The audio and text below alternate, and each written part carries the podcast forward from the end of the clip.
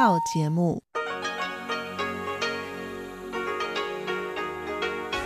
ที่นี่สถานีวิทยุเรดิโอไต้หวันอินเตอร์เนชันแนล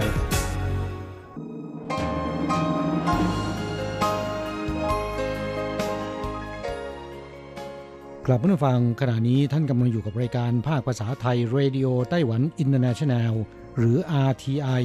ออกกระจายเสียงจากกรุงไทเปไต้หวันสาธารณรัฐจีน เป็นประจำทุกวันนะครับ นอกจากรับฟังทางเครื่องรับวิทยุได้แล้ว ยังสามารถรับฟังรายการผ่านระบบออนไลน์ได้ที่ thai.rti.org.tw หรือที่ RTI Fanpage นะครับ ขอเชิญติดตามรับฟังรายการของเราได้ตั้งแต่บัดนี้เป็นต้นไป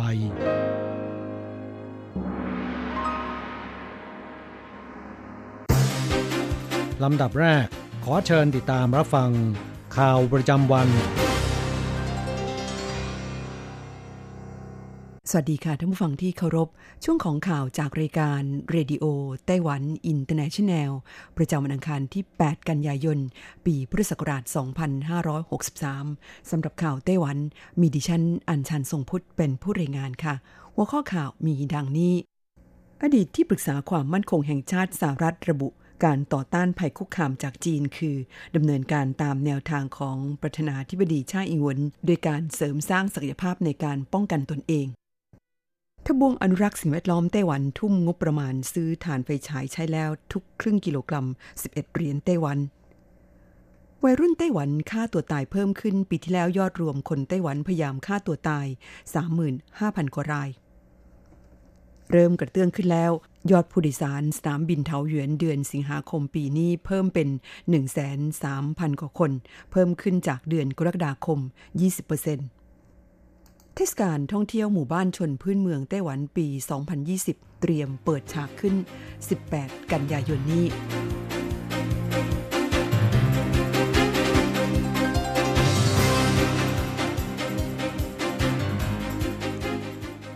ต่อไปเป็นรายละเอียดของข่าวค่ะ อันดับแรกไปดูข่าวที่อดีตที่ปรึกษาความมั่นคงแห่งชาติสหรัฐระบุ การต่อต้านภัยคุกคามจากจีน คือดำเนินการตามแนวทางของประธานาธิบดีชาอิงหวนในการเสริมสร้างศักยภาพการป้องกันตนเอง H.R. McMaster อดีตที่ปรึกษาความมั่นคงแห่งชาติของสหรัฐ กล่าวขณะแสดงปาฐกถาในการประชุมว่าด้วยความมั่นคงเอเชียแปซิฟิก ปี 2020 ในที่ประชุมเคตากาลานหรือ Ketagalan Forum ผ่านระบบวิดีโอคอนเฟอเรนซ์เมื่อวันที่ 8 กันยายนนี้ว่า การต่อต้านภัยคุกคามจากจีนที่เป็นไปอย่างต่อเนื่องก็คือดำเนินการตามแนวทางของประธานาธิบดีไช่อิงเหวินในการเสริมสร้างศักยภาพการป้องกันตนเอง เพื่อให้จีนเข้าใจว่าหากต้องการจะคุกคามไต้หวันด้วยการกระทำไม่มีทางที่จะประสบความสำเร็จ H.R. McMaster ซึ่งปัจจุบันเป็นผู้อำนวยการศูนย์อำนาจทางการทหารและการเมือง มูลนิธิเพื่อการป้องกันประชาธิปไตย ยังกล่าวว่ารู้สึกยินดีที่ช่วงต้นเดือนกันยายนที่ผ่านมานี้ รัฐบาลสหรัฐได้เปิดเผยเอกสารลับ เกี่ยวกับหลักประกัน 6 ประการที่ให้กับไต้หวันเมื่อปี 1982 ตลอดจนการที่กระทรวงการต่างประเทศสหรัฐ แยกแยะความแตกต่างระหว่างนโยบายจีนเดียว กับหลักการจีนเดียวออกจากกันอย่างชัดเจน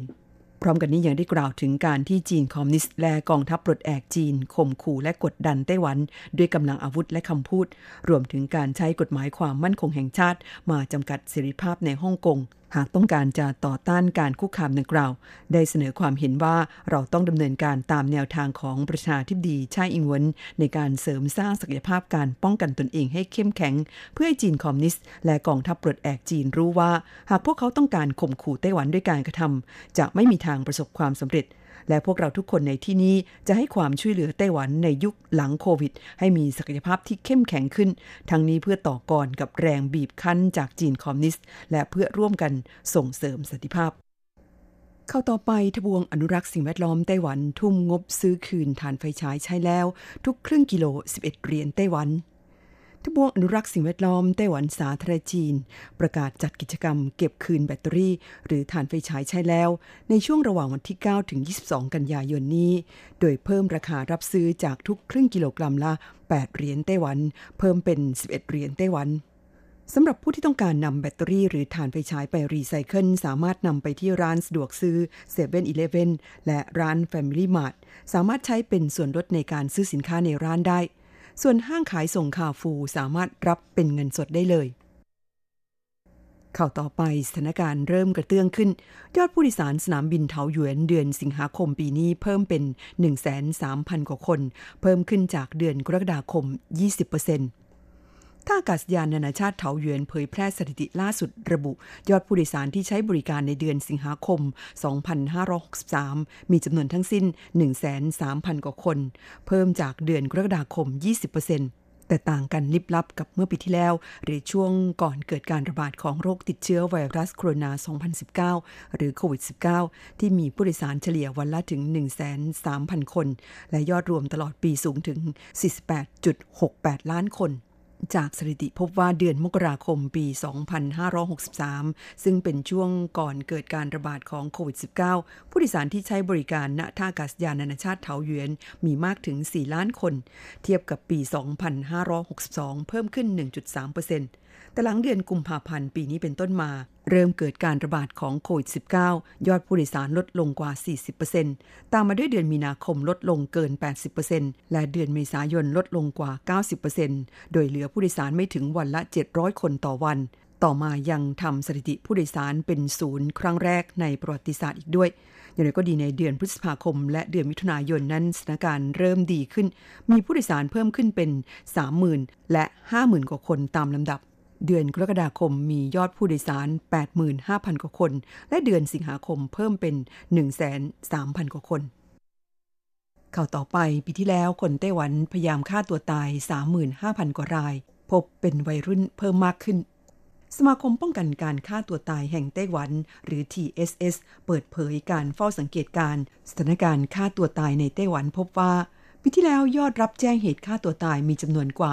35,000 ราย แม้จะลดลงจาก 2 ปีที่แล้ว แต่ที่น่ากังวลคือพบว่ามีวัยรุ่นพยายามฆ่าตัวตายมากขึ้น ข้อมูลสถิติของกระทรวงสาธารณสุข และสวัสดิการไต้หวันสาธารณจีนระบุว่า ปี 2562 ได้รับแจ้งเหตุพยายามฆ่าตัวตาย 35,200 กว่าราย หรือทุกหนึ่งชั่วโมงมีคนพยายามฆ่าตัวตาย 4 คน และต้องส่งไปรักษาที่โรงพยาบาล แม้ยอดรวมในปี 2562 จะลดน้อยกว่าปี 2561 แต่เป็นกลุ่มวัยรุ่นอายุระหว่าง 15-24 ปี เพิ่มขึ้น 47 คน เพิ่มขึ้น 22.4%และคนชราอายุ 65 ปีขึ้นไปเพิ่มขึ้น 0.5% เฉินจุนอิงรองผู้อำนวยการสมาคมป้องกันการฆ่าตัวตายแห่งไต้หวันกล่าวว่า ในช่วงหลายปีมานี้ ความสัมพันธ์ระหว่างมนุษย์ผ่านสื่อสังคมออนไลน์ ต่างจากความสัมพันธ์ของผู้คนในสังคมแห่งความเป็นจริง ดังนั้นเราต้องทำความเข้าใจว่ากลุ่มคนหนุ่มสาวคบหาเพื่อนฝูง ผ่านทางสื่อโซเชียลกันอย่างไร สร้างความสัมพันธ์กันอย่างไร และต้องเข้าไปแนะแนวหรือชี้แนะบ้าง สมาคมป้องกันการฆ่าตัวตายแห่งไต้หวันอย่างวิเคราะห์ว่า ทั่วโลกกำลังเผชิญกับปัญหาวัยรุ่นฆ่าตัวตายเพิ่มขึ้น ยกตัวอย่างเช่น ญี่ปุ่นอัตราการฆ่าตัวตายของวัยรุ่น เพิ่มขึ้นสูงที่สุดในรอบ 30 ปี ดังนั้นชุมชนต้องให้ความสำคัญกับชีวิตความเป็นอยู่ และความกดดันทางจิตใจของกลุ่มวัยรุ่น จากผลการสำรวจภาวะจิตใจของชาวไต้หวันในช่วงครึ่งแรกของปีนี้พบว่าระยะเวลาตั้งแต่เริ่มเกิดความคิดที่จะฆ่าตัวตาย ไปจนถึงพยายามฆ่าตัวตาย และฆ่าตัวตายสำเร็จ หากเป็นผู้ที่มีความกดดันสูง จะใช้เวลาเพียง 1-2 เดือนเท่านั้น แต่หากเป็นผู้ป่วยทางจิตเวชที่อาการรุนแรง อาจใช้เวลาประมาณ 1 ปีครึ่ง หรืออาจนานถึง 15 ปี ดังนั้นจึงขอให้ทุกคนช่วยกันสังเกตและใส่ใจญาติมิตรให้มากขึ้น เพื่อหลีกเลี่ยงเกิดเหตุสลดใจที่ไม่คาดฝันข้าวต่อไปเทศกาลท่องเที่ยวหมู่บ้านชนพื้นเมืองไต้หวันปี 2020 เตรียมเปิดฉากขึ้นในวันที่ 18 กันยายนนี้ เทศกาลท่องเที่ยวหมู่บ้านชนพื้นเมืองไต้หวันปี 2020 มีกำหนดจัดขึ้นระหว่างวันที่ 18 ถึง 20 กันยายนนี้ ที่สวนวัฒนธรรมและการสร้างสรรค์ทรงสานซึ่งในปีนี้ได้ผนวกเข้ากับปีแห่งการท่องเที่ยวเทือกเขาไต้หวัน โดยหวังดึงดูดนักท่องเที่ยวเดินทางขึ้นเขา ไปสัมผัสเส้นทางเดินป่า และหมู่บ้านชนพื้นเมืองที่กระจายตัวอยู่ตามเทือกเขาที่พาดผ่านตอนกลางของเกาะไต้หวัน โดยกรมการท่องเที่ยวประสานความร่วมมือกับหน่วยงานอื่น ๆ ในภาครัฐ อาทิคณะกรรมการกิจการชนพื้นเมือง และกระทรวงเศรษฐการ จัดงานเทศกาลท่องเที่ยวหมู่บ้านชนพื้นเมืองไต้หวันปี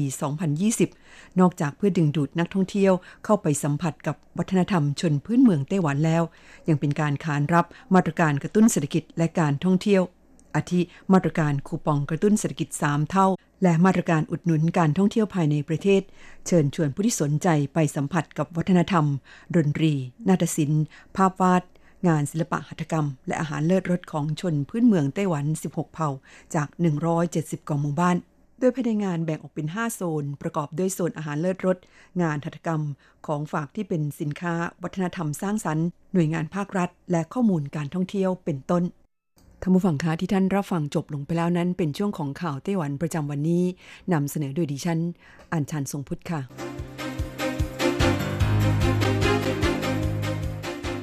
ต่อไปขอเชิญฟังข่าวต่างประเทศและข่าวจากเมืองไทยค่ะ สวัสดีครับคุณผู้ฟังที่รักและเคารพทุกท่านครับสำหรับในช่วงของข่าวต่างประเทศและข่าวจากเมืองไทยในวันนี้นะครับ ก็มีผมกฤษณัยสายประพาสเป็นผู้รายงานครับ เรามาเริ่มต้นกันที่ข่าวต่างประเทศกันก่อนนะครับข่าวแรกนั้นเป็นข่าวเกี่ยวกับนักเคลื่อนไหวการเมืองหญิง ต้านประธานาธิบดีเบลารุสนั้นโดนอุ้ม ตอนนี้ก็ยังไม่รู้ชะตากรรมนะครับ ครับตอนนี้นะครับมีรายงานข่าวระบุว่าเกิดเหตุการณ์สุดอุกอาจทีเดียวครับ นางสาวมาเรีย โคเลสนิโควา นักเคลื่อนไหวทางการเมืองหญิง คนดังของชาวเบลารุส วัย 38 ปี ต่อต้านประธานาธิบดีอเล็กซานเดอร์ ลูคาเชนโก ถูกกลุ่มชายฉกรรจ์สวมหมวกโม่ง อุ้มขึ้นรถตู้คันหนึ่งที่กรุงมินส์ เมืองหลวงของเบลารุส เมื่อเช้าวานนี้นะครับ และขณะนี้ก็ยังไม่ทราบชะตากรรมของนางสาวโคเลสนิโควาครับ ครับพยานรายหนึ่งที่เห็นเหตุการณ์บอกว่า ธอเห็นกลุ่มผู้ชายสวมหมวกโม่งเข้ามาแย่งโทรศัพท์มือถือไปจากนางสาวโคเลสนิโควา จากนั้นกลุ่มผู้ชายเหล่านี้ก็ได้ผลักร่างโคลิสนิโควาเข้าไปในรถตู้คันหนึ่งก่อนที่คนขับจะรีบขับรถตู้คันดังกล่าวออกไปจากบริเวณนั้นโดยทันทีและก็ตามครับตำรวจในกรุงมินส์ยังไม่ได้แสดงความเห็นเกี่ยวกับกรณีดังกล่าวแต่อย่างใดครับ ครับเหตุร้ายที่เกิดกับนางสาว โคเลสนิโควาซึ่งเป็นหนึ่งในสมาชิกของสภาประสานงานร่วม ที่จัดตั้งขึ้นโดยกลุ่มฝ่ายค้านต่อต้านประธานาธิบดีลูคาเชนโก เพื่อต้องการความมั่นใจในการถ่ายโอนอำนาจ และยังเป็นหนึ่งในสามนักเคลื่อนไหวทางการเมืองหญิง คนดังในเบลารุสที่ออกมาร่วมต่อต้านประธานาธิบดีลูคาเชนโก ตั้งแต่ก่อนเลือกตั้งประธานาธิบดีครั้งใหม่เมื่อเดือนสิงหาคมที่ผ่านมานะครับเกิดขึ้นขณะที่ชาวเบลารุสนั้นยังคงปักหลัก รวมตัวประท้วงครั้งใหญ่ ต่อต้านประธานาธิบดีอเล็กซานเดอร์ ลูคาเชนโกวัย 65 ปี โดยผู้ประท้วงไม่ยอมรับผลการเลือกตั้งที่ออกมาว่า นายลูคาเชนโกเป็นผู้คว้าชัยชนะในการเลือกตั้ง จนได้รับตำแหน่งประธานาธิบดีของเบลารุสเป็นสมัยที่ 6 และกลุ่มอำนาจบริหารประเทศมายาวนานถึง 26 ปีครับ อีกข่าวหนึ่งเรามาดูข่าวจากเมืองไทยครับ เป็นข่าวเกี่ยวกับทางด้านนายวราวุฒิศิลปะอาชานะครับรัฐมนตรีทรัพยากรธรรมชาติและสิ่งแวดล้อม หรือทอสอบอกว่า ทางกระทรวงนั้นทำโครงการจ้างงาน ให้กับประชาชนที่รับผลกระทบ จากสถานการณ์การแพร่ระบาดของโรคติดเชื้อไวรัสโควิด -19 ใช้งบประมาณ 445 ล้านบาทนะครับ จ้างงาน 16,488 อัตราอัตรา 9,000 บาทต่อเดือน ระยะเวลาการจ้าง 3 เดือน ตั้งแต่ 1 กรกฎาคมถึง 30 กันยายน เพื่อช่วยเหลือประชาชนที่ตกงาน และเปิดโอกาสให้ประชาชนในพื้นที่นั้น ได้มีส่วนเข้าร่วมในการรักและดูแลทรัพยากรธรรมชาติ และสิ่งแวดล้อม ก่อให้เกิดศักยภาพในการขับเคลื่อนนโยบายเร่งด่วน เพื่อแก้ไขปัญหาความเดือดร้อนของประชาชนอย่างมีประสิทธิภาพมากยิ่งขึ้นด้วยครับ สุดท้ายครับเราไปดูเกี่ยวกับพันเอกเศรษฐพงศ์มลิสุวรรณนะครับ สสบัญชีรายชื่อของพรรคภูมิใจไทย ในฐานะรองประธานคณะกรรมาการ การสื่อสารโทรคมนาคม และดิจิทัล เพื่อเศรษฐกิจและสังคม หรือ DES นะครับบอกว่าการปล่อยดาวเทียมนภาวันของกองทัพอากาศขึ้นสู่วงโคจรอวกาศ ถือเป็นความสำเร็จอีกก้าวหนึ่งของประเทศไทยครับ ซึ่งจะสามารถลาดตระเวนและก็เฝ้าตรวจทางอวกาศ รวมทั้งยังสามารถสนับสนุนด้านสาธารณภัยได้อีกด้วย ซึ่งจะสามารถต่อยอดไปถึงกิจการ ด้านอวกาศ ซึ่งประเทศไทยนั้นกำลังร่างพระราชบัญญัติกิจการอวกาศแห่งชาติกันอยู่ครับครับข้อมูลจากบริษัทที่ปรึกษาระดับโลกได้มีการคาดการณ์ว่า มูลค่าของกิจการอวกาศทั่วโลก มีมูลค่ารวมกันตั้งแต่ปี 2015 ถึง 2019 เติบโตในช่วงเวลา 5 ปีจาก 3.3 แสนล้านเหรียญสหรัฐ มาเพียง 3.5 แสนล้านเหรียญสหรัฐ และตั้งแต่ปี 2020 เป็นต้นไปนั้น กิจการอวกาศจะมีมูลค่าการเติบโตอย่างก้าวกระโดดครับ และคาดการว่าในอีก 20 ปีข้างหน้าจะมีมูลค่าสูงถึง 1 ล้านล้านเหรียญสหรัฐเลยทีเดียวครับ ครับจุดเราไปติดตามอัตราแลกเปลี่ยนระหว่างค่าเงินเหรียญไต้หวันกับเงินบาทและเงินเหรียญสหรัฐกันครับากต้องการโอนเงินบาท 10,000 บาทต้องใช้เงินเหรียญไต้หวัน 9,550 เหรียญไต้หวัน หากต้องการซื้อเป็นเงินสด 10,000 บาท ต้องใช้เงินเหรียญไต้หวัน 9,900 เหรียญไต้หวันนะครับ ส่วนตาแลกเปลี่ยนระหว่างค่าเงินเหรียญไต้หวันกับเงินเหรียญสหรัฐในวันนี้ 1 เหรียญสหรัฐต้องใช้เงินเหรียญไต้หวัน 29.95 เหรียญไต้หวันแลกซื้อ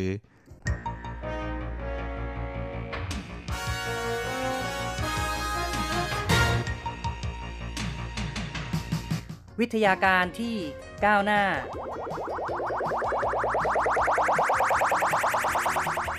ชีวิตความเป็นอยู่ที่ทันสมัย อะไรที่ใหม่ ๆ ล้ำยุค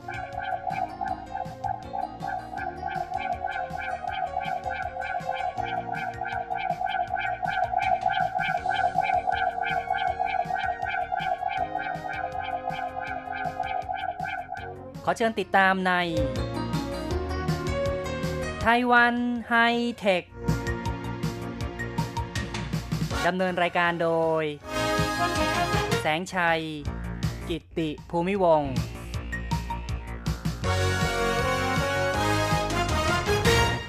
คุณผู้ฟังครับพบกันในรายการไต้หวันไฮเทคในวันนี้ แสงชัยจะขอนำเสนอเรื่องราวของสตาร์ทอัพอีกรายหนึ่งก็คือบริษัทที่พัฒนา ทางด้านเทคโนโลยีของไต้หวัน บริษัทลีลาเจ็ต R E L A G E T รีราเจ็ตซึ่งภาษาจีนก็คือต้องเจียนไว่ไหลรีลาเจ็ตของไต้หวันนั้นเป็นผู้พัฒนาตัวช่วยจำแนกเคลื่อนเสียงที่หลากหลาย เป็นผู้ที่พัฒนาทั้งฮาร์ดแวร์แล้วก็ซอฟต์แวร์ คือเป็นผู้พัฒนาแผ่นชิปนะครับที่มี ซอฟต์แวร์สำหรับการจำแนกคลื่นเสียงที่มาจากแหล่งเสียงหลากหลายพร้อมกัน เป็นการช่วยแก้ปัญหาสำหรับผู้ที่พิการทางการได้ยิน ทั้งนี้ทั้งนั้นผู้ที่ก่อตั้งบริษัทก็คือนายเฉินโปรูนั้น นับว่าเป็นผู้ที่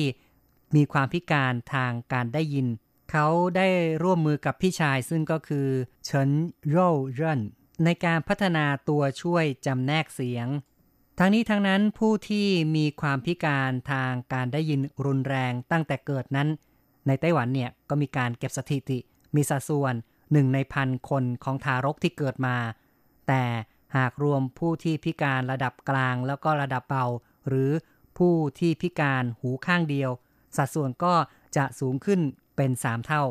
ก็คือว่ามีผู้ที่พิการทางการได้ยินเหล่านี้ในอัตราส่วนพันละ 3 คน อย่างไรก็ตามในปัจจุบันนั้นการแพทย์มีความก้าวหน้ามากขึ้น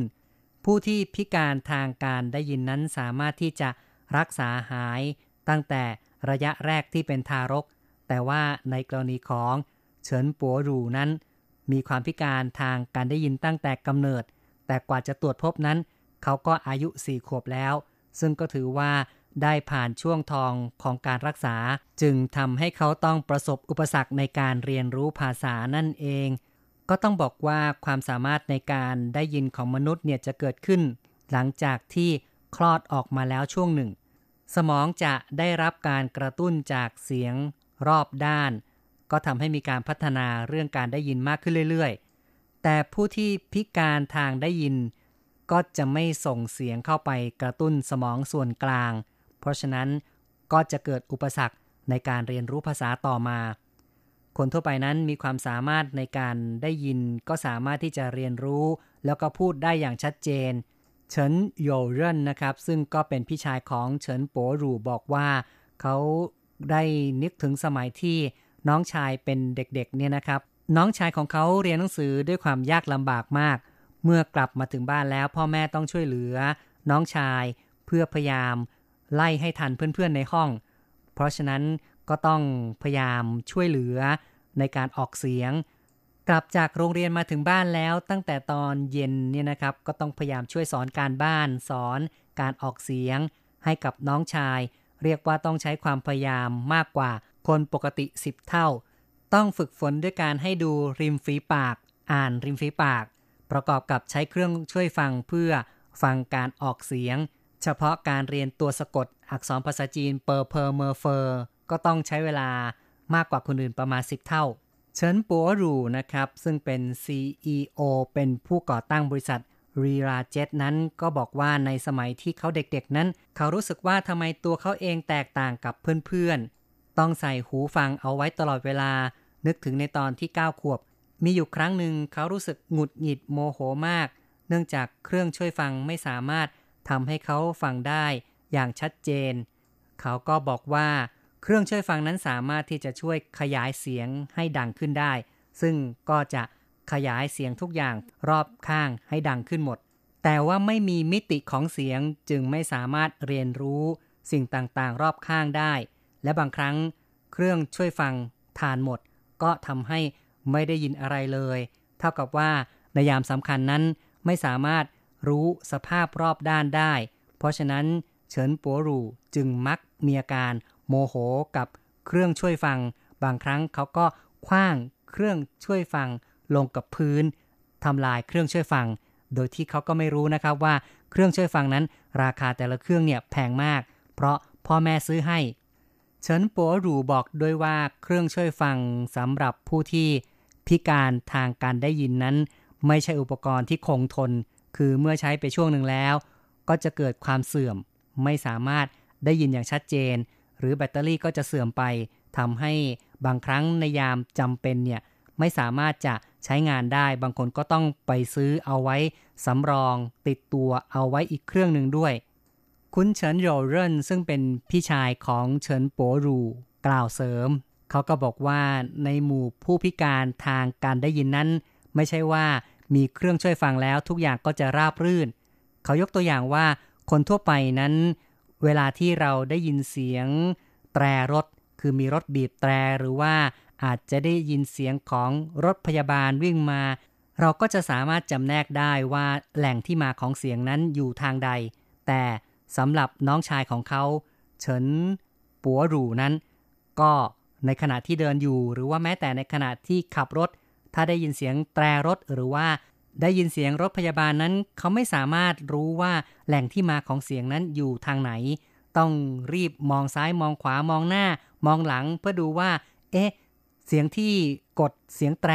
หรือว่าเสียงรถพยาบาลนั้นอยู่ด้านใด นี่ก็เป็นปัญหานะครับ เพราะว่าผู้ที่พิการทางการได้ยินจะไม่รู้มิติของเสียงคือ ไม่รู้ระดับความห่างความใกล้ ไม่รู้ทิศทาง ถือว่าเป็นอุปสรรคในการรับรู้กับสภาพรอบด้าน นอกจากนี้แล้ว ในยามที่มีคนพูดพร้อมๆกันหลายคน มีเสียงอึกระทึก ผู้ที่พิการทางการได้ยิน ก็ไม่สามารถจำแนกเสียงของ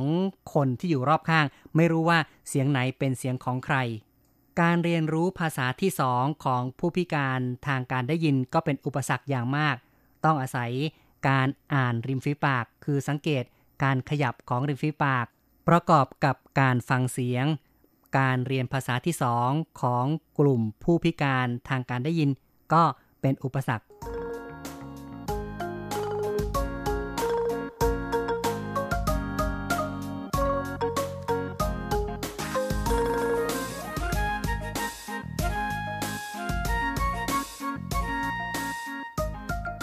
ด้วยเหตุที่คุณเฉินปัวหรูนั้นเป็นผู้ที่พิการทางการได้ยิน เพราะฉะนั้นเขาก็จะรู้ซึ้งดีถึงความยากลำบากในการที่จะฟังเสียงต่างๆ เขาก็เลยพยายามพัฒนาเครื่องช่วยในการจำแนกเสียง ด้วยความทุ่มเทผ่านมาหลายสิบปี ประสบความสำเร็จในระดับหนึ่ง อุปกรณ์ช่วยจำแนกเสียงที่เฉินปัวหรูได้พัฒนาขึ้นนั้น สามารถที่จะ จำแนกเสียงจากแหล่งต่างๆได้ ในสภาพที่มีผู้คนพูดพร้อมๆ กันหลายคนที่มีเสียงอึกระทึกนั้น อุปกรณ์จำแนกเสียงจะสามารถจับแหล่งเสียงที่เป็นแหล่งเสียงหลัก ส่งเสียงดังกล่าวผ่านเครื่องช่วยฟังเพื่อให้ผู้พิการทางการได้ยินนั้น สามารถได้ยินเสียงคนพูดหลักได้อย่างชัดเจน ที่สำคัญคืออุปกรณ์ช่วยจำแนกเสียงนี้ จะสามารถค้นหา เสียงหลักได้ภายในช่วงเวลาแค่ 0.1 วินาทีเท่านั้น ช่วงเวลา 0.1 วินาทีถือว่าสำคัญเป็นกุญแจสำคัญ ถ้าหากว่าต้องใช้เวลามากกว่านี้ ผู้ที่ฟังเสียงก็อาจจะเกิดความสับสน เกิดความปวดหัวขึ้นมาได้ เพราะเกิดความล่าช้าต่อสถานการณ์ที่เขากำลังฟังเสียงอยู่ อย่างไรก็ตามเฉินปัวหรูก็บอกว่าในความเป็นจริงแล้ว บริษัทอื่นก็สามารถที่จะจำแนกเสียงได้ภายใน 0.1 วินาทีเช่นกัน คือไม่ได้มีเพียงแค่บริษัทรีลาเจ็ตของเขาเท่านั้นที่สามารถจำแนกเสียงได้ภายใน 0.1 วินาที แต่ว่าที่แตกต่างก็คือว่า บริษัทของเขาสามารถพัฒนาอุปกรณ์ที่ใช้พลังงานต่ำ คือใช้พลังงานเพียงแค่ 0.5 มิลลิแอมแปร์เท่านั้น ในสภาพการเปิดเครื่องแบบเต็มประสิทธิภาพ ก็ใช้งานได้ยาวนานถึง 15 ชั่วโมงทีเดียว ผลสำเร็จจากการวิจัยพัฒนาของนายเฉินปัวรูนั้นไม่เพียงแต่เป็นอุปกรณ์ที่ช่วยผู้พิการทางการได้ยินเท่านั้น ในคนทั่วไปก็สามารถใช้ประโยชน์จากเทคโนโลยีที่เขาพัฒนาขึ้นมาได้ ซึ่งบริษัทผู้ผลิตหูฟังนั้น ได้นำเอาเทคโนโลยีแบบนี้มาประยุกต์ในหูฟังเพื่อ ตัดเสียงรบกวน ช่วยยืดเวลาการใช้งานของหูฟังให้ยาวนานขึ้นได้ ด้วยความสำเร็จในการพัฒนาอุปกรณ์ที่ใช้พลังงานต่ำนั่นเองก็สามารถขยายเวลาการใช้งานให้ยาวนานมากขึ้น นอกจากนี้อุปกรณ์จำแนกเสียงสามารถวิเคราะห์แหล่งเสียงที่หลากหลาย ก็สามารถที่จะติดตามแหล่งเสียงที่ต้องการเพื่อนำมาใช้ในเรื่องของ speed to text คืออะไรครับก็คือการเปลี่ยนสัญญาณเสียงให้กลายเป็นตัวอักษร จะมีประโยชน์ในเรื่องของการถอดเสียงให้กลายเป็นอักษรนะครับ การแปลงเสียงให้เป็นอักษรก็คือ speed to text เนี่ยนะครับถ้าว่าพูดโดยคนคนเดียว ในสภาพแวดล้อมที่ไม่มีเสียงอึกระทึก ไม่มีเสียงรบกวน ก็จะสามารถแปลงเสียงออกมาได้อย่างถูกต้อง แต่ถ้าว่า มีการพูดหลายคนหรือว่าในสภาพแวดล้อมที่มีเสียงรบกวนมีเสียงรถ รถวิ่งคนเดิน หรือเสียงฝนตกเสียงฟ้าร้อง หรือถ้าว่าพูดในพัตคารร้านอาหารที่คนคุยกันขโมงชงเฉง ก็เป็นการยากนะครับที่จะแปลงเสียงให้เป็นอักษรได้อย่างถูกต้อง แต่ถ้าว่ามีตัวช่วยในการติดตามหรือว่าช่วยจำแนกเสียงแล้ว ก็สามารถที่จะ จับคลื่นเสียงของคนคนนั้น ได้อย่างถูกต้อง แล้วก็แปลงออกมาเป็นตัวอักษรได้อย่างถูกต้อง เพราะฉะนั้นเทคโนโลยีในการจำแนกเสียงของ r e l a j e t ก็จะมีประโยชน์อย่างมากในเรื่องของ speed to text นั่นเอง หรือการแปลงเสียงให้เป็นอักษร และก็ยังขยายไปใช้งานในเรื่องของการบันทึกการประชุม ปกติแล้วเวลาที่จะบันทึกการประชุมนั้น หากจะบันทึกในรูปแบบของลายลักษณ์อักษรนะครับ คือไม่ได้บันทึกด้วยเสียงเนี่ย ก็ต้องอาศัยคนในการคอยจับใจความคอยพิมพ์คำพูดที่พูดคุยในการประชุม แต่ถ้าว่าใช้เทคโนโลยีในการจำแนกเสียงแล้วก็แปลงเสียงให้เป็นอักษร ก็สามารถที่จะจับเสียงของคนทุกคนได้อย่างถูกต้อง และทำการบันทึก ออกมาเป็นอักษรได้อย่างถูกต้อง คุณผู้ฟังครับ นี่ก็เป็นเรื่องราวของบริษัท r e l a j e t สตาร์ทอัพของไต้หวันนะครับ ที่ทำการพัฒนาเทคโนโลยีเกี่ยวกับเสียง โดยเฉพาะการจำแนกเสียง จากแหล่งที่มีความหลากหลาย นอกจากจะนำมาประยุกต์ใช้ในการช่วยเหลือ ผู้ที่พิการทางหู สามารถฟังเสียงได้อย่างชัดเจนได้อย่างถูกต้องแล้ว ก็ยังนำไปใช้ ประโยชน์ในแขนงอื่น ๆ ได้ด้วย โดยเฉพาะอย่างยิ่งเทคโนโลยีเกี่ยวกับเสียงนั้น กล่าวได้ว่ามีความสำคัญมากขึ้นเรื่อย ๆ อย่างเช่นสมาร์ทโฟนของเราเดี๋ยวนี้เราก็สั่งงานด้วยเสียงกันได้ คอมพิวเตอร์หรืออุปกรณ์อิเล็กทรอนิกส์ต่างๆ ก็สามารถที่จะสั่งงานด้วยเสียงได้มากขึ้นเรื่อยๆ การจำแนกเสียงให้ถูกต้องก็คงจะเป็นเรื่องที่มีความจำเป็นมากขึ้น เป็นเงาตามตัวไปด้วยนั่นเอง การที่นายเฉินปัวรูผู้ก่อตั้งบริษัทรีราเจ็ตทำการวิจัยพัฒนา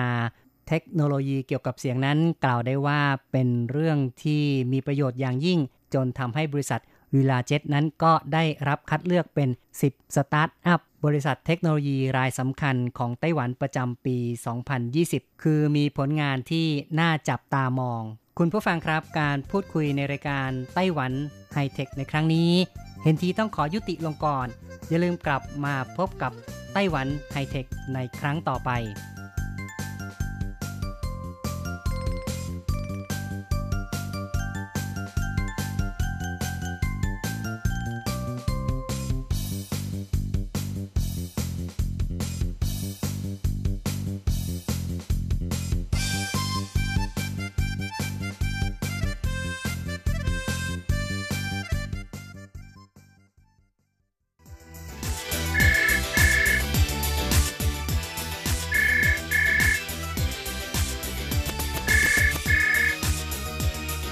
ที่นี่มีเรื่องราวมากมาย ที่นี่มีสิ่งที่น่าสนใจ เราเชื่อว่าที่นี่มีสิ่งที่คุณอยากรู้ อยากเห็น อยากสัมผัส ที่นี่ไต้หวัน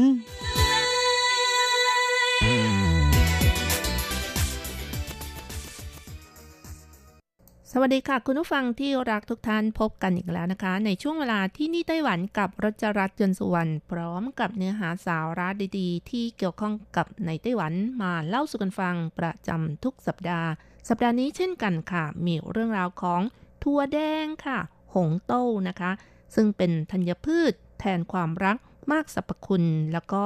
ในปัจจุบันนะคะ ไม่เพียงแต่นำมาทำขนมนะคะ แต่ก็ยังพัฒนาเป็น เครื่องสำอางที่มีส่วนผสมของถั่วแดงอย่างเช่น แผ่นมาร์กหน้า หรือว่าโลชั่นเป็นต้นค่ะ ข้าวถั่วแดงนะคะก็เป็นพืชตระกูลถั่วที่มีเมล็ดใหญ่และแน่นอนว่าเมื่อเป็นพืชตระกูลถั่ว จึงมีคุณค่าทางโภชนาการสูง ไม่แพ้ถั่วชนิดอื่น ๆ ไม่ว่าจะเป็นถั่วเหลือง หวังโต้ถั่วเขียวรีโต้ถั่วแดง เฮโต้ถั่วขาว ไปโต้ค่ะ และเพื่อให้รู้จักสรรพคุณและประโยชน์ของถั่วแดงนะคะว่ามีมากน้อยแค่ไหน อีกทั้งยังมีการพัฒนาเป็นเครื่องสำอาง เพราะฉะนั้นนะคะ วันนี้รจรัตก็ขอนำเรื่องราวของถั่วแดงที่ปลูกในไต้หวันมาเล่าสู่กันฟังนะคะ ถั่วแดงเป็นอาหารเพื่อสุขภาพของผู้คนเป็นเวลาช้านานแล้ว ถั่วแดงมีสารอาหารมากมาย มีโปรตีนสูง โดยเฉพาะอย่างยิ่งคนที่รับประทานมังสวิรัตนะคะ ก็มักจะนำถั่วแดงไปปรุงเป็นอาหารมากมาย รับประทานร่วมกับธัญพืชอื่นๆ อย่างเช่น ลูกเดือย ข้าวโอ๊ต ข้าวฟ่าง เป็นต้นค่ะ ก็ทำให้ได้รับโปรตีนครบถ้วนแทนการรับประทานเนื้อสัตว์ ซึ่งนับว่าสามารถทดแทนกันได้เลยทีเดียวค่ะ กรมการเกษตรและอาหาร คณะกรรมการการเกษตรของไต้หวันนะคะ ผลักดันโครงการยุ้งฉางธัญหารในประเทศ เพื่อให้เกษตรกรปลูกธัญพืชคุณภาพดี มีความสดปลอดภัย อีกทั้ง non GMO ก็คือไม่ตัดแต่งพันธุกรรมนั่นเองค่ะ อย่างเช่น ถั่วแดง ถั่วลิสง ข้าวโพด ข้าวสาลี งา ข้าวฟ่าง เป็นต้นค่ะ สำนักงานการเกษตรและอาหารเขตภาคใต้ ขานรับโครงการส่งเสริมปลูกถั่วแดงที่เมืองผิงตง ด้วยการเพิ่มมูลค่าการผลิต ให้เกษตรกรนำมาแปรรูปเป็นผลิตภัณฑ์ต่างๆ มากขึ้น อาทิเช่น บะหมี่ถั่วแดง น้ำถั่วแดง ขนมถั่วแดง ปลาหยองเต็มเปถั่วแดง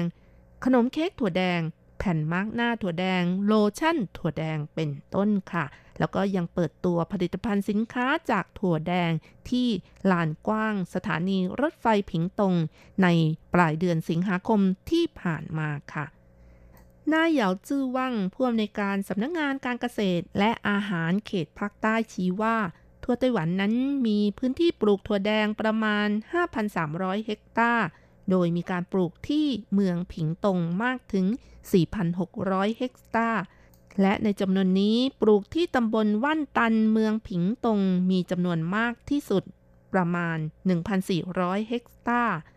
นอกนั้นก็กระจัดกระจายอยู่ในตำบลซินเหวียน ตำบลตงกัง ตำบลหนันโจว และเขตเทศบาลเมืองผิงตง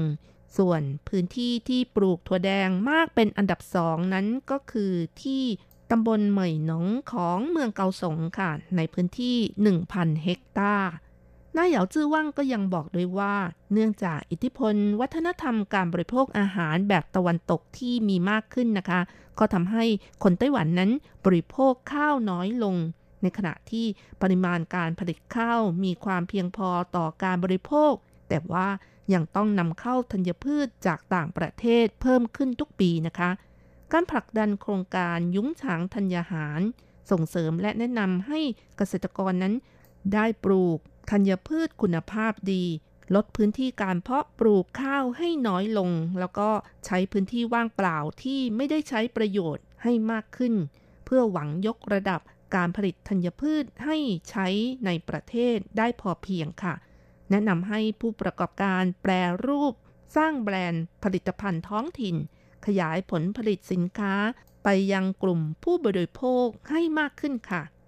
หวังชูหนีนะคะ ซึ่งเป็นประธานสหกรณ์เกษตรอินทรีย์เฮอเจีย เมืองผิงตง และยังเป็นเจ้าของฟาร์มเกษตรอินทรีย์จูหลินของตำบลว่านตันบอกว่า ถั่วแดงนั้นเป็นธัญพืชที่มีประโยชน์ต่อสุขภาพ ทางฟาร์ม ยืนหยัดการปลูกธัญพืชอินทรีย์ที่ไม่ใช้ยาฆ่ามาแมลงมีการใช้ปุ๋ยอินทรีย์จากพืช และ ในฟาร์มนั้นก็จะมีการเลี้ยงไก่ห่านไปพร้อมๆกัน แล้วก็มีการดายหญ้าแบบธรรมชาติ เพื่อให้ผู้บริโภครับประทานอย่างมีความสุข และที่สำคัญไว้วางใจต่อการบริโภคอีกด้วย และถ้าจะพูดถึงประวัติความเป็นมาของการปลูกถั่วแดงในไต้หวันนะคะ ก็บอกได้ว่าในไต้หวันนั้นมีการปลูกถั่วแดงที่ตำบลว่านตันเมืองผิงตงตั้งแต่อดีตค่ะ และ จากการบันทึกระบุนะคะ เริ่มมีการปลูกถั่วแดงมาตั้งแต่ปี 1961 โดยพันธุ์ถั่วแดงที่ปลูกในขณะนั้นเป็นพันธุ์พื้นเมืองของไต้หวันนั่นเองค่ะ แต่ว่าเนื่องจากสภาพแวดล้อมมีความเหมาะสมต่อการปลูก อีกทั้งมีการบริโภคที่มากขึ้นทำให้ในเวลาต่อมานั้น มีนักธุรกิจนำพันธุ์ถั่วแดงมาจากประเทศญี่ปุ่นเข้ามาปลูกในไต้หวัน แล้วก็ทำให้หลายๆตำบลของเมืองผิงตง รวมทั้งเขตเหมยหนงของนครเกาสงนะคะ หรือแม้แต่ตั้งแต่ทางภาคเหนือจนถึงทางภาคใต้ ก็เริ่มมีการปลูกถั่วแดงกันมากขึ้น อย่างไรก็ตาม พื้นที่ที่เหมาะต่อการเพาะปลูกมากที่สุด ก็ยังคงอยู่ที่ตำบลว่านตันเมืองผิงตง แล้วก็ปลูกได้ถั่วแดงที่มีคุณภาพดี เป็นที่ชื่นชอบของพ่อค้าและชาวญี่ปุ่นอีกด้วย ทั้งนี้ทั้งนั้นพื้นดินของตำบลว่านตันนั้นมีความอุดมสมบูรณ์ค่ะ ปริมาณน้ำเพียงพอ แม้ในช่วงของฤดูใบไม้ร่วง หรือแม้แต่ฤดูหนาวนะคะ ก็ยังได้รับแสงอาทิตย์ที่เพียงพอ ก็ทำให้ปลูกถั่วแดงได้คุณภาพดี เมล็ดถั่วแดงเต็มฝักไม่รีบ เวลานำไปต้มก็มีกลิ่นหอมและนุ่มง่ายนะคะ ต่อมานะคะ สถานีปรับปรุงพันธุ์เกาสง ต้องการปรับปรุงพันธุ์ถั่วแดงที่มีฝักเต็มและมีความสม่ำเสมอมากขึ้น แล้วก็เวลาเก็บเกี่ยวด้วยเครื่องจักรก็สะดวก เพราะฉะนั้นก็มีการนำเข้าพันธุ์ถั่วแดงที่เมล็ดใหญ่มาจากประเทศญี่ปุ่นอีกครั้งหนึ่ง นำมาผสมพันธุ์กับถั่วแดงพื้นเมืองของไต้หวัน กลายเป็นถั่วแดงพันธุ์ใหม่ และตั้งชื่อว่า เกาสง หมายเลข 5 จากนั้นมีการนำพันธุ์ถั่วแดงคุณภาพดีจากญี่ปุ่น มาผสมพันธุ์ใหม่อีกในเวลาต่อมา และตั้งชื่อว่า ถั่วแดงเกาสง หมายเลข 8 และหมายเลข 9 ค่ะ ซึ่งทั้งสองพันธุ์นี้นะคะ ก็กลายเป็นพันธุ์หลักๆ ที่ปลูกในไต้หวันปัจจุบันค่ะ ถั่วแดง ภาษาจีนก็จะเรียกกันว่า หงโต้ค่ะ ซึ่งมีชื่อเรียกอีกอย่างว่าเซียงซือโต้ ซึ่งหมายถึงตัวแทนแห่งความรักและความคิดถึง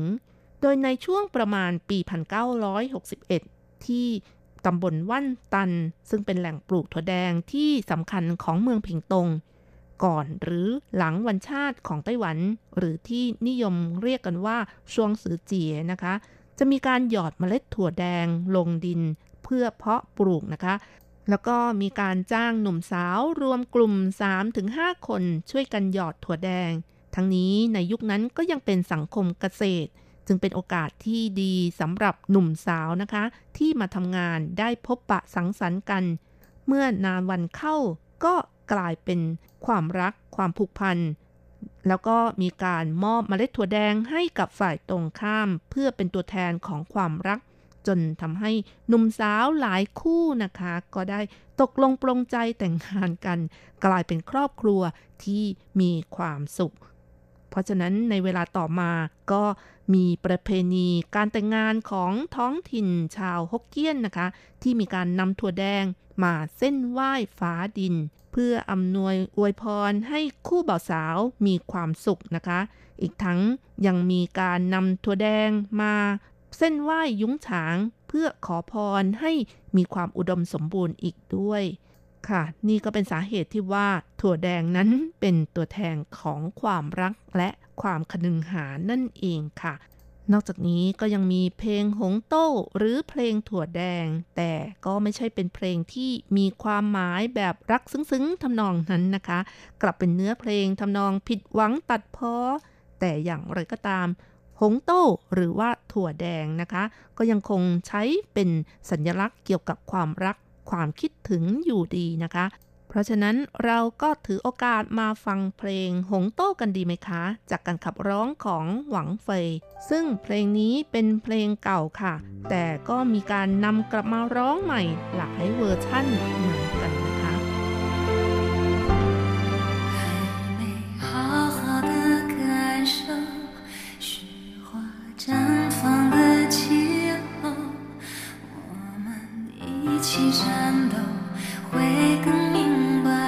什么是温柔？还没跟你牵着手走过荒芜的沙丘，可能从此以后学会珍惜。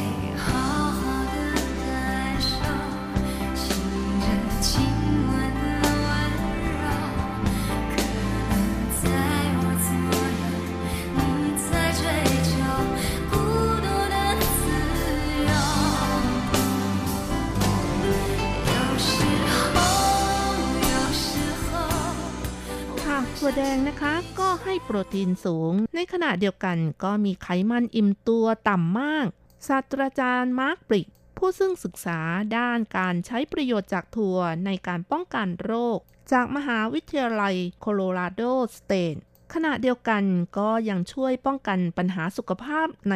ระยะยาวได้อีกด้วย ทั้งนี้ทั้งนั้นนะคะ ศาสตราจารย์มาร์กก็เสริมว่า ถั่วแดงมีใย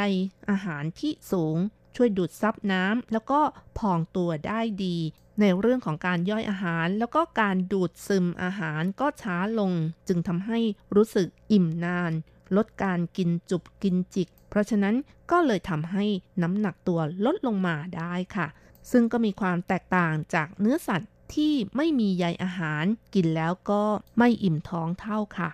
นอกจากนี้ค่ะ ถั่วแดงนั้นก็ยังมีธาตุเหล็กค่ะ จึงเหมาะที่จะรับประทานเพื่อบำรุงเลือดทำให้ร่างกายแข็งแรงไม่อ่อนเพลีย โดยเฉพาะอย่างยิ่งช่วงหลังประจำเดือนก็ควรจะรับประทานถั่วแดง และแพทย์แผนจีนนะคะ นิยมใช้ถั่วแดงในการบำรุงหัวใจ ปรับเลือดให้สมดุลอีกด้วยค่ะ ค่ะคุณฝั่งคานี่ก็เป็นประโยชน์ของถั่วแดงมากมายเลยนะคะ ถ้ามีโอกาสก็อย่าลืมซื้อมารับประทานกันนะคะ ไม่ว่าจะเป็นต้มถั่วแดง หรือว่าเค้กถั่วแดง ขนมถั่วแดง บ้าจังไส้ถั่วแดง ขนมอีไส้ถั่วแดงเป็นต้นค่ะ แต่อย่างไรก็ตามขนมเหล่านี้ก็มีส่วนผสมของแป้งและน้ำตาล และบางอย่างก็ใส่ครีมด้วย เพราะฉะนั้นนะคะก็ไม่ควรรับประทานมากเกินไปค่ะ เพราะ ให้แคลอรี่สูง ก็จะทำให้อ้วนได้เช่นกันนะคะ เอาละค่ะคุณฟังเวลาของรายการหมดลงอีกแล้วนะคะ อย่าลืมค่ะ กลับมาพบกันใหม่ สัปดาห์หน้าเวลาเดียวกันสำหรับวันนี้ สวัสดีค่ะ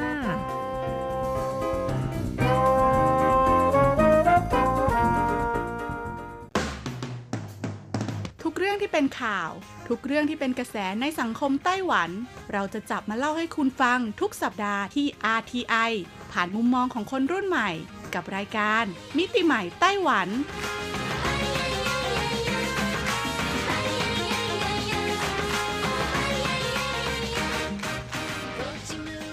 สวัสดีค่ะ คุณผู้ฟัง RTI ที่เคารพทุกท่านขอต้อนรับเข้าสู่รายการมิติใหม่ไต้หวันค่ะ รายการที่จะนำเสนอเรื่องราวดีๆ เรื่องราวใหม่ๆ ที่เกิดขึ้นในไต้หวันนะคะดำเนินรายการโดยดิฉันดีเจยุ้ยมณพรชัยวุฒิค่ะ สำหรับเรื่องราวของเราในสัปดาห์นี้ค่ะยังเกี่ยวข้องกับการอนุรักษ์สิ่งแวดล้อมในท้องทะเลของไต้หวันนะคะ วันนี้เราจะมาพูดถึงเรื่องราวของการสร้างแหล่งวางไข่ ให้กับหมึกหอมค่ะในท้องทะเลของไต้หวันนั่นเอง อย่างที่เราทราบกันดีนะคะว่าในไต้หวันเนี่ยนอกเหนือจากเรื่องราวของเทคโนโลยีที่ก้าวหน้า การค้าขายการลงทุนต่างๆ แล้วค่ะ การทำประมงเนี่ยก็ถือเป็นอีกหนึ่งอาชีพหลักเลยทีเดียวนะคะ ที่เลี้ยงปากเลี้ยงท้องของคนไต้หวันมาตั้งแต่สมัยอดีตเลยนะจนถึงปัจจุบันค่ะ เพราะว่าไต้หวันเนี่ยเรียกได้ว่ามีพื้นที่เป็นเกาะนะคะ ดังนั้นเนี่ยรอบเกาะเนี่ยก็คือติดทะเลนะคุณผู้ฟังแล้วก็โดยเฉพาะฝั่งตะวันออกเนี่ยเรียกว่าเป็นทะเลของมหาสมุทรแปซิฟิกเลยก็ว่าได้นะคะ ดังนั้นกลุ่มคนที่อาศัยท้องทะเลนะคะเป็นแหล่งดำรงชีพค่ะ เขาก็เริ่มหันมาสนใจในเรื่องราวของการอนุรักษ์สิ่งแวดล้อมทางท้องทะเลให้มากขึ้น โดยเฉพาะนะคะการดูแลแหล่งที่เป็นแหล่งเพาะพันธุ์นะคะ ของสัตว์ทะเลเหล่านี้ตามธรรมชาติ นั่นก็เพราะว่าถ้าเขาสามารถรักษาแหล่งเพาะพันธุ์สัตว์ทะเลเหล่านี้ให้คงอยู่ได้อย่างอุดมสมบูรณ์ นั่นหมายความว่าเขาก็จะมีสัตว์ทะเลนะคะ ที่ให้เขาเนี่ยสามารถทำการประมงได้ต่อไปเรื่อยๆ นั่นเอง ดังนั้นวันนี้ค่ะอย่างที่เกริ่นไปเบื้องต้นนะคะยุ้ยจะมาพูดถึงการสร้างแหล่งวางไข่ให้หมึกหอมค่ะ ซึ่งคนที่สร้างแหล่งวางไข่ให้หมึกหอมเนี่ยไม่ได้เป็นผู้ที่เก่งกาจอะไร ไม่ได้เรียนจบระดับชั้นแบบด็อกต้องด็อกเตอร์นะคุณผู้ฟัง เขาเป็นเพียงแค่ชาวประมงที่รักทะเลเป็นชีวิตจิตใจค่ะ เขาเป็นใครและเรื่องราวของเขาเป็นอย่างไรบ้างพร้อมแล้วไปฟังกันเลยค่ะ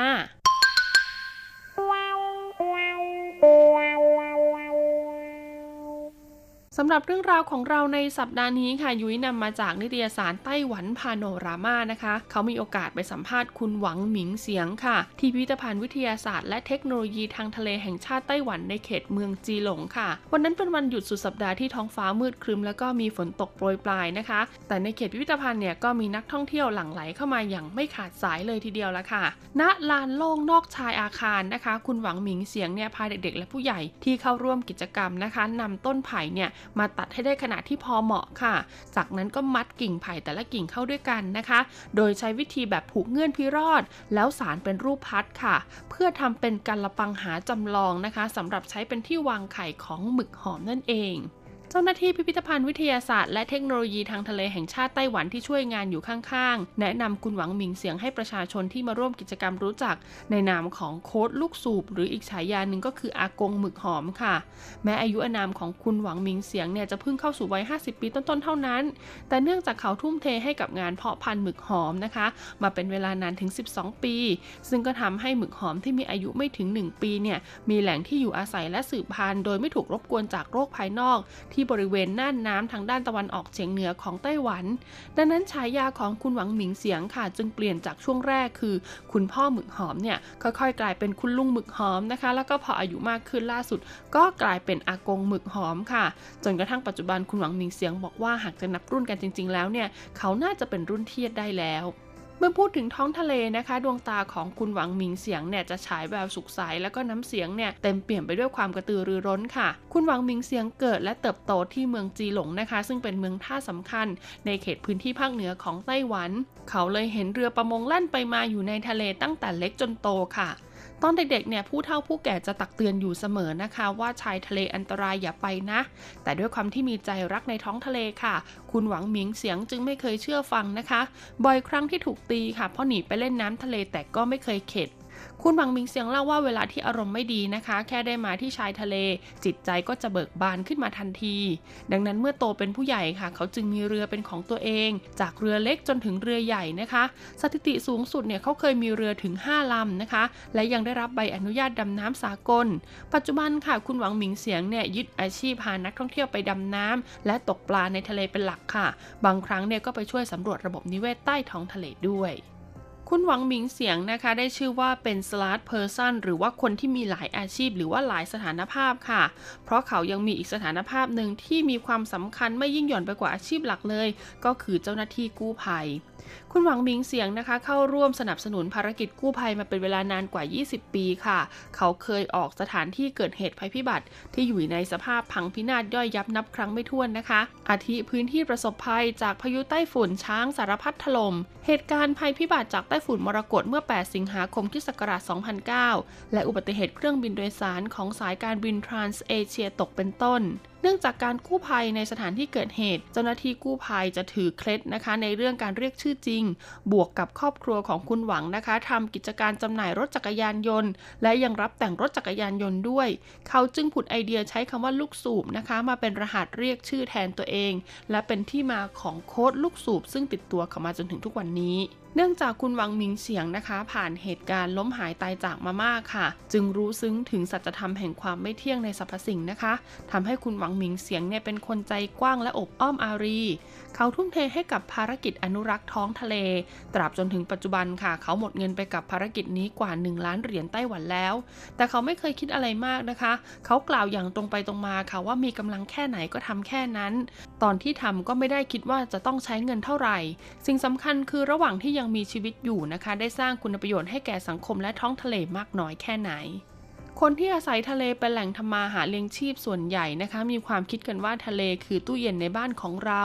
ถ้าเย็นนี้เราอยากทำกับข้าวเพิ่ม ก็แค่ไปจับปลาและงมหอยที่ชายทะเลก็ได้แล้ว คุณหวังมิงเสียงก็เช่นเดียวกัน แต่จากการที่สิ่งแวดล้อมและระบบนิเวศแปลเปลี่ยนไปค่ะ ท้องทะเลที่เคยมีทรัพยากรอุดมสมบูรณ์ ปัจจุบันถูกทำลายจนแทบไม่เหลือร่องรอยในอดีต อยู่มาวันหนึ่งนะคะ คุณหวังหมิงเสียงเนี่ยเกิดความสงสัยค่ะว่าทำไม ปลาที่ตกได้ลดจำนวนลงเรื่อยๆ เขาจึงดำน้ำลงไปใต้ทะเลเพื่อดูให้รู้แน่ชัดค่ะ เขาพบว่าน่านน้ำที่เคยเป็นแหล่งที่อยู่อาศัยของสัตว์น้ำต่างๆ รวมถึงกุ้งมังกร ปัจจุบันกลับเต็มไปด้วยขยะที่มาจากทั่วทุกมุมโลก ยิ่งไปกว่านั้นนะคะ ยังมีซากอวนจับปลาที่ถูกทิ้งไว้เกลื่อนกาด สิ่งเหล่านี้ปลุกจิตสำนึกในการอนุรักษ์สิ่งแวดล้อมของเขาให้ตื่นขึ้นมาค่ะ เมื่อคุณหวังหมิงเสียงได้เป็นครูสอนดำน้ำทุกครั้งก่อนพานักท่องเที่ยวไปดำน้ำเขาจะพาไปเก็บขยะในทะเลก่อน เมื่อเก็บขยะเสร็จแล้วจึงพาไปดำน้ำชมสถานที่สวยงามใต้ท้องทะเลนั่นเอง เมื่อ 12 ปีก่อนนะคะ คุณหวังหมิงเสียงเนี่ยมีโอกาสไปช่วยชาวประมงที่หมู่บ้านปาโต้จื่อค่ะนำกิ่งไผ่ไปวางใต้ทะเล แม้น่านน้ำทางตะวันออกเฉียงเหนือจะเป็นแหล่งหมึกหอมสำคัญที่สุดของไต้หวัน แต่เนื่องจากสภาพแวดล้อมถูกทำลาย หมึกหอมจำต้องวางไข่ในทะเลที่เต็มไปด้วยขยะและซากอวนนะคะ พวกเขาจึงต้องสร้างแหล่งวางไข่จำลองหรูหราระดับ 6 ดาว ให้แก่หมึกหอม เพื่อเพิ่มอัตราการฟักไข่ของหมึกหอมให้สูงขึ้น หลังจากนั้นเป็นต้นมาค่ะ คุณหวังหมิงเสียงก็ได้ทุ่มเทให้กับภารกิจนี้อย่างเต็มที่ เมื่อถึงฤดูวางไข่ของหมึกหอมนะคะ ซึ่งอยู่ระหว่างเดือนเมษายนถึงตุลาคมของทุกปี และไม่ว่าจะมีงบประมาณสนับสนุนหรือไม่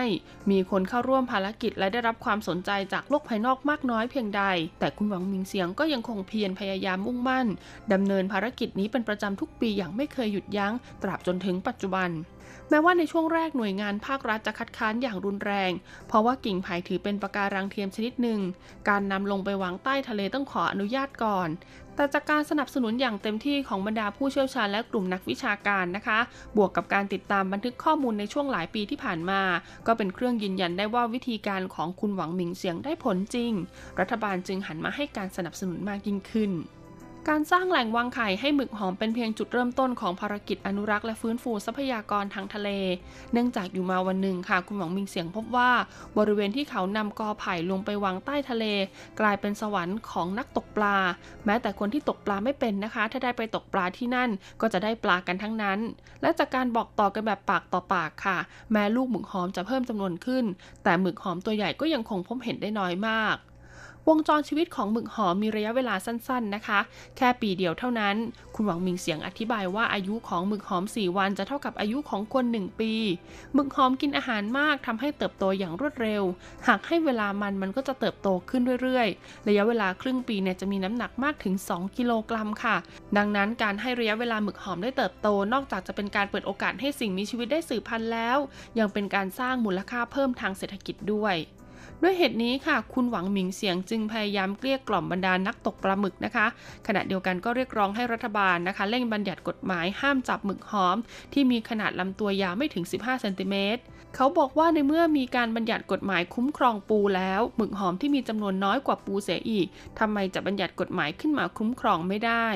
แม้แนวคิดดังกล่าวของคุณหวังหมิงเสียงจนแล้วจนรอดนะคะ ยังไม่เคยได้รับการตอบสนองสักที แต่เขาก็ไม่เคยล้มเลิกความพยายามค่ะ สุดท้ายเขาเปลี่ยนไปใช้วิธีเสนอให้มีการจัดตั้งเขตอนุรักษ์นะคะ ทรัพยากรในน่านน้ำค่ะใกล้ชายฝั่ง เพื่อสร้างสภาพแวดล้อมที่เหมาะสมแก่การเจริญเติบโตของหมึกหอม โดยปราศจากการรบกวนจากโลกภายนอก ในที่สุดค่ะแนวคิดนี้ของคุณหวังหมิงเสียงเนี่ยก็ได้รับการสนับสนุนจากเจ้าหน้าที่รัฐและนักวิชาการจนนำไปสู่การจัดตั้งเขตอนุรักษ์ทรัพยากรทางทะเลนะคะอ่าวว่างไห่เซี่ยงเจ้าเจิง ในปีคศ2016 ซึ่งเป็นเขตอนุรักษ์ทรัพยากรทางทะเลแห่งแรกในเขตเมืองจีหลงด้วย นอกจากผลักดันการจัดตั้งเขตอนุรักษ์แล้วค่ะ เขายังผลักดันด้านอื่นๆ ควบคู่กันไปด้วย เขารวบรวมพลังมวลชน เพื่อร่วมกันเก็บขยะและซากอวนใต้ท้องทะเล บริเวณน่านน้ำใกล้ชายฝั่งจนสะอาดเอี่ยม และผลักดันให้เลิกใช้อวนแบบตะข่ายตาถี่นะคะ เพราะอวนแบบนี้เนี่ยนอกจากจะจับปลากุ้งหอยแล้วนะ ยังจับเอาลูกของเจ้าปลากุ้งหอยตัวเล็กใหญ่เนี่ยมาจนหมดค่ะ ก็ทำให้ปลาเหล่านี้ไม่สามารถแพร่พันธุ์หรือว่าขยายพันธุ์ต่อไปได้อีก อย่างไรก็ดีค่ะ เคยมีชาวประมงบางคนนะคะเน็บแนมเขาว่าที่ไอ้พวกที่ใช้อวนลอยติดตามไม่เห็นไปจับ แล้วมากำหนดเขตอนุรักษ์มันจะมีประโยชน์อะไรคำพูดเหล่านี้นะคะทำให้คุณหวังหมิงเสียงที่เป็นคนจริงจังและตรงไปตรงมา ขับเรือคู่ชีพออกทะเลไปช่วยเจ้าหน้าที่ป้องกันชายฝั่งไล่จับเรือประมง ที่แอบใช้อวนลอยติดตาลักลอบทำประมงผิดกฎหมาย และยังเชือดไก่ให้ลิงดูนะคะ โดยใช้วิธีปรับหนักและเข้มงวดตรวจจับ ขณะเดียวกันก็ผลักดันให้เทศบาลเมืองจีหลง จัดทำมาตรการลงทะเบียนชื่อผู้ใช้อวนลอยติดนะคะ เพื่อบริหารจัดการเครื่องมือการทำประมง บนเรือประมงทุกลำอย่างจริงจัง ผลจากการดำเนินมาตรการต่างๆ เหล่านี้นะคะ ในที่สุดก็ได้ทำให้บรรดาชาวประมงที่เคารพกฎหมาย และไม่พอใจผู้ที่ลักลอบใช้อวนลอยติด ไม่กล้าแสดงความคิดเห็น และก็ยังได้รับรู้ถึงความตั้งใจจริงของคุณหวังหมิงเสียงค่ะ และก็เปลี่ยนท่าทีมาสนับสนุนเขาอย่างเต็มที่ เป้าหมายสุดท้ายที่คุณหวังมิงเสียงปรารถนานะคะ จะให้บรรลุผลก็คือ การขยายเขตอนุรักษ์ทรัพยากรทางทะเล ให้ครอบคลุมน่านน้ำทั้งหมดของอ่าวว่างไห่เซี่ยงค่ะ แม้จะทำให้ชาวประมงไม่สามารถจับปลาในน่านน้ำดังกล่าวได้ แต่สามารถเรียนแบบโมเดลนั่งเกวียนไปเก็บหอยนางรมที่ตำบลฟ่างหยวนเมืองจังหว้า ซึ่งเป็นการนำวัฒนธรรมท้องถิ่นที่เป็นเอกลักษณ์ มาประยุกต์ใช้ในการพัฒนาอุตสาหกรรมการท่องเที่ยว โดยชาวประมงสามารถนำเรือประมงของตัวเองที่มีอยู่ มาใช้ในการประกอบอาชีพด้วยการพานักท่องเที่ยวไปทำกิจกรรมทางทะเลได้ คุณหวังมิงเสียงนะคะ ต้องการใช้กิจกรรมทางน้ำในการดึงดูดให้ผู้คนมาทำความรู้จักกับท้องทะเลอันกว้างใหญ่ ที่เขาลงไหลมากแห่งนี้ เพราะความงดงามที่ได้มาเหล่านี้นะคะ ไม่ใช่สิ่งที่ได้มาง่าย ๆ ค่ะ ควรค่าอย่างยิ่งที่พวกเราทุกคนต้องร่วมกันพิทักษ์และรักษาไว้ ให้คงอยู่สืบไปชั่วกาลนาน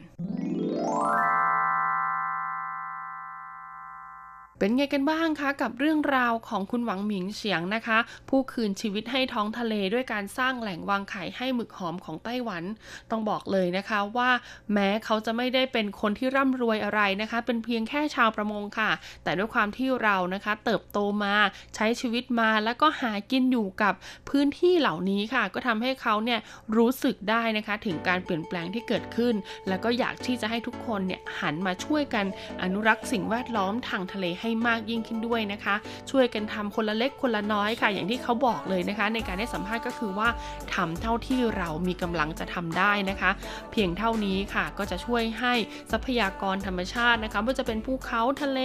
รวมถึงสภาพแวดล้อมรอบๆ ตัวคุณเนี่ยน่าอยู่มากยิ่งขึ้น และที่สำคัญเป็นการน่าอยู่อย่างยั่งยืนด้วยนั่นเอง